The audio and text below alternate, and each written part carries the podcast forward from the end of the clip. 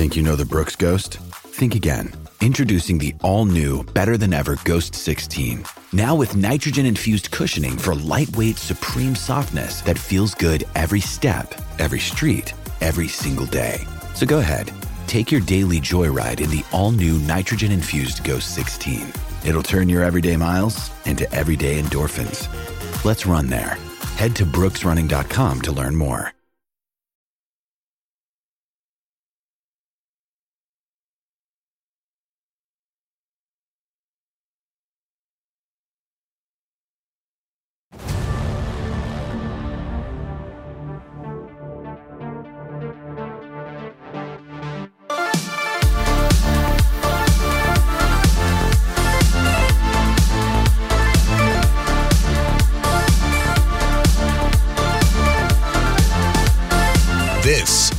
On Point with Angela Kokott.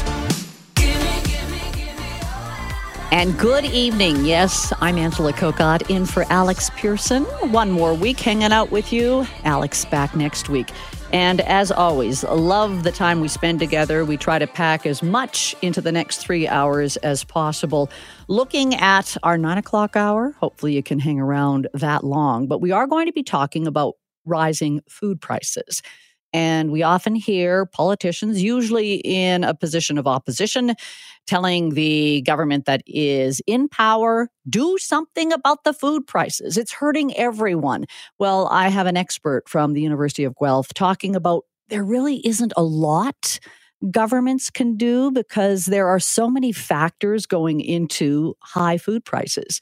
And we've talked about this before, but it's almost like the perfect storm when you think of the supply chain issues that we have seen develop over the pandemic. We've got a conflict in Ukraine that's impacting bread prices, fertilization pri- prices, fertilizer prices, rather. So there's lots going into it. There is some things governments can do, but we will talk about that after nine o'clock. And kind of tying in with that conversation, on the weekend, the federal government relaxed some of the rules around the temporary foreign workers program, in particular the caps that some businesses and sectors have on how many of their employees can be temporary foreign workers. So that's in our nine o'clock hour. In our eight o'clock hour, we are trying to stay on top of the situation in Ukraine with the Russian war. In particular, we'll focus on Mariupol because we are now finally seeing some of those refugees that have been stuck in the bunkers of this steel plant in Mariupol being given a safe corridor to be able to flee Mariupol. And it is still concerning because, as much as Russia had said, yes, we will allow these civilians, these innocent civilians, to get out of that war torn city. There are some troubling reports, so we will talk with Marcus Kolga just after eight o'clock. We are also going to touch on the Johnny Depp Amber Heard defamation trial. Glenn Bragonier, our content producer, will bring us some details on that. This half hour we'll use that defamation trial as a launch point. Actually, this hour, I think it's just after 7:30, we'll use that as a launch point because if nothing else in the he, she, he said, she said, you got to really slow that down. He said, she said we are hearing that one or the other are claiming they've been victims of abuse. And when it comes to men saying that they've been victims of abuse, sometimes eyebrows are raised, but it is an issue. Maybe not as big when it comes to females who are reporting domestic abuse, but it is a problem and more so because a lot of men don't feel comfortable in reporting it. So we will tackle that at 7.30 right now though well that was much ado about nothing. Last week a couple of times we talked about the rolling thunder convoy and i'm actually being sarcastic in saying that was much ado about nothing because i for one and i think a lot of canadians especially residents of ottawa are saying that this time they we're happy to hear that Ottawa's interim police chief, Steve Bell, said several times anyone who's going to be involved in the Rolling Thunder convoy realize we're we're going to be ready this time. not like what we saw with the Freedom Convoy in the three weeks between January and February when the semis took over neighborhoods in Ottawa. So this time, Chief Bell was saying we're going to have way more than just the police. Uh, we're going to have the RCMP. We're going to have bylaw officers. And also, you won't be able to park your bikes right on Parliament Hill. It's not saying you can't have peaceful protests, go to the National War Museum, uh, Memorial rather, hopefully check in the museum as well. But they laid it out right from the front. And so some people might have been saying, oh my gosh, you're going on and on about this rolling thunder before it even happens. But I think that was one reason it wasn't as serious as it could have been. It, it appeared to be, which was great, truly a peaceful demonstration. I do want to get a better view of what was happening on Friday, Saturday, Sunday. And I did promise you on Friday that we would touch base just to see how things did unfold. And I do believe we are reaching out to Andy Lee, he is a freelance journalist with VNA Media.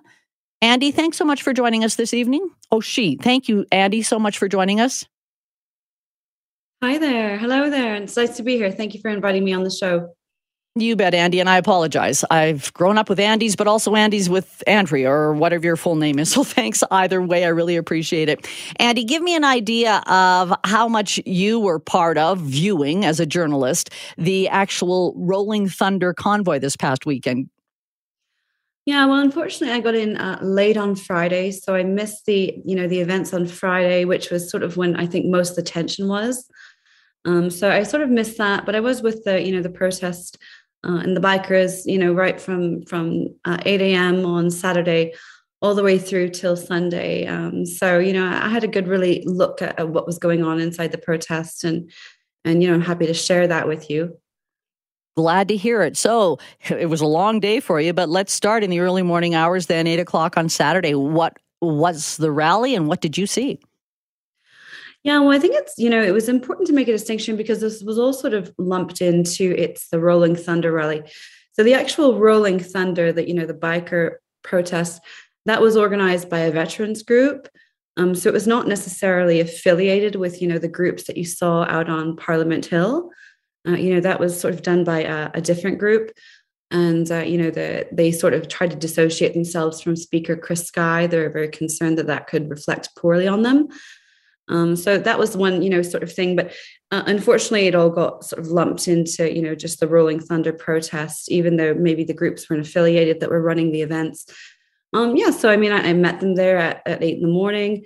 You know, a couple of hundred bikes there. The police were there. The, the police liaison officers were were very good. You know, it was a very cooperative spirit. Um, obviously, safety was on everybody's mind.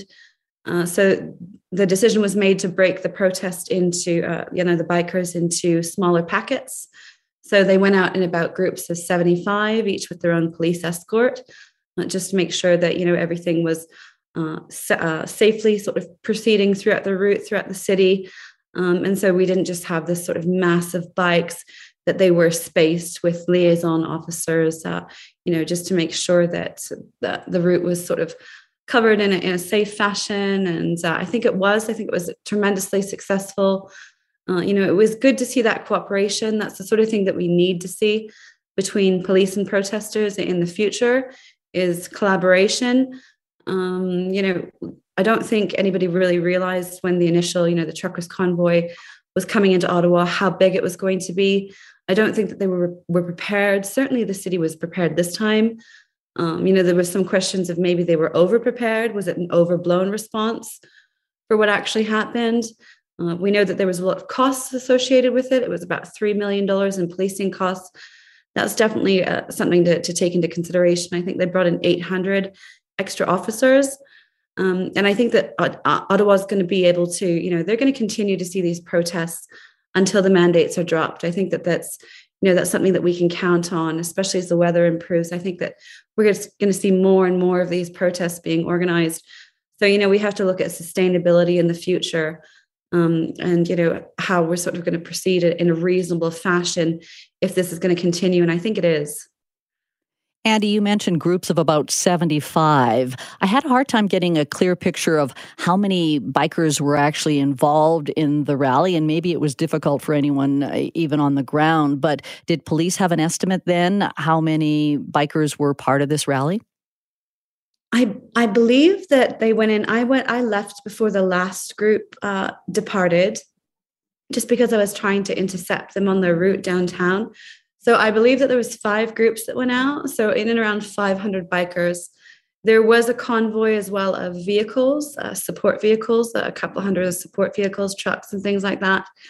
Uh, the police asked that they not join in on the actual Rolling Thunder protest. Uh, they didn't want them trailing them around. So that was, uh, you know, that was adhered to, and, and nobody did that. So those convoys didn't join in. So I would say about 500 bikers was was my rough count. So they rode along the route, and um, I saw that well publicized what the route would be. And then did they park all their bikes and walk to Parliament Hill or to the National War Memorial? What happened after that? Yeah, well, ahead of time, uh, Neil, before they actually departed, Neil Sheard, so he was the, the organizer. He had actually gone down to the War Memorial to give a a service at the War Memorial uh, on behalf of the veterans. So that you know, most of the veterans actually never even ended up on Parliament Hill. Um, you know, most of them did their route, and I talked to the organizers, and they ended back up at the the Saint Laurent Shopping Center, and a lot of them just went out for group rides after. Um, some of them were hanging out in the city, some of them were going to the church service the next day, um, but a lot of them actually didn't, you know, go back and take part in the actual protests on Parliament Hill. That's, uh, you know, that's a different organization uh, that sort of had that going on. So, and know, as you said, yeah, you're right, Andy. As you said, there was those two different groups. So uh, Neil Sheard and the Royal, the True Rolling Thunder rally was at the War Memorial. So then, give me an idea. Did you have a chance to see how the other group was at Parliament Hill and uh, how that crowd was and police interaction? Yeah, well, the the other group is Freedom Fighters Canada. So I I didn't get a you know a really close inside look at, at them, but they were sort of doing the. My understanding is the you know the Chris Sky interview and the rallies and things like that, and they organized the march. Uh, so the march was really large. Um, you know, I, I, think for the most part, the, the protest was was wildly successful. Were people on better behavior because of the increased police presence? Um, that's a good question um, you know, I I did have some concerns because Parliament Hill was blocked off to traffic. And so on Friday night, because Parliament Hill was blocked off to traffic, uh, you know, in the interest of preventing another occupation style uh, of Wellington Street, we did see a lot of traffic end up spilling over into Rideau. And, uh, you know, there was a large, a very large amount of people on Rideau Street. And that led to some, unfortunately, some clashes with police um, you know, and, and, there was a lot of tickets laid and and uh, some charges laid and, and, things like that. So that was unfortunate, and and I wonder if you know if Parliament Hill hadn't have been blocked off, um, you know, logistically speaking, would that clash still have occurred between protesters and police? Because it was it set a bit of a scary, ominous tone for the weekend, and I was really concerned going down. So I was I was a lot happier and a lot more relaxed when you know I met with the bikers in the morning and and they you know they said no no no we're just doing our route and then we're we're leaving the city right? We have no intention of staying. Uh, you know we're we're sort of doing our rally and then that's it. We're going to be departing. We're not going to be partying on parliament hill. Um, so you know that quelled a lot of my fears as to how this you know might go awry. Um, so you know I, I think the march was for the most part peaceful and good. Um, you know I, i'm going to be honest a lot of the citizens are, are out uh, and you know uh, conducting themselves in a, a, good fashion there was some you know some heckling with the police. I did see that. Uh, you know i wish i hadn't. But i did see some you know some people sort of heckling the officers that were um, standing by in the streets uh, guiding the march through so you know i always like to try to deter that and, and i am on video deterring that behavior um, because it's not really conductive to the you know the end goal uh, there was uh, some, you know, some verbal confrontations with residents as well. That's also on camera. There were some anti-protesters. Um, you know, who started what? It, it's hard to say. I, th- I think that you know both sides contributed uh, and you know we did see there is some footage of, of you know some maybe some things being thrown as well at protesters. Um, so that was unfortunate to see you know sort of the residents take up that uh, you know take up that position and, and feel that you know they they maybe had uh, you know the liberty to resort to what is essentially an assault. Uh, and you know i question whether some of the you know some of the rhetoric put out by our our politicians is you know somewhat making them feel empowered and enabled that they're entitled to this behavior. It's a hard situation. It is their city. They live there.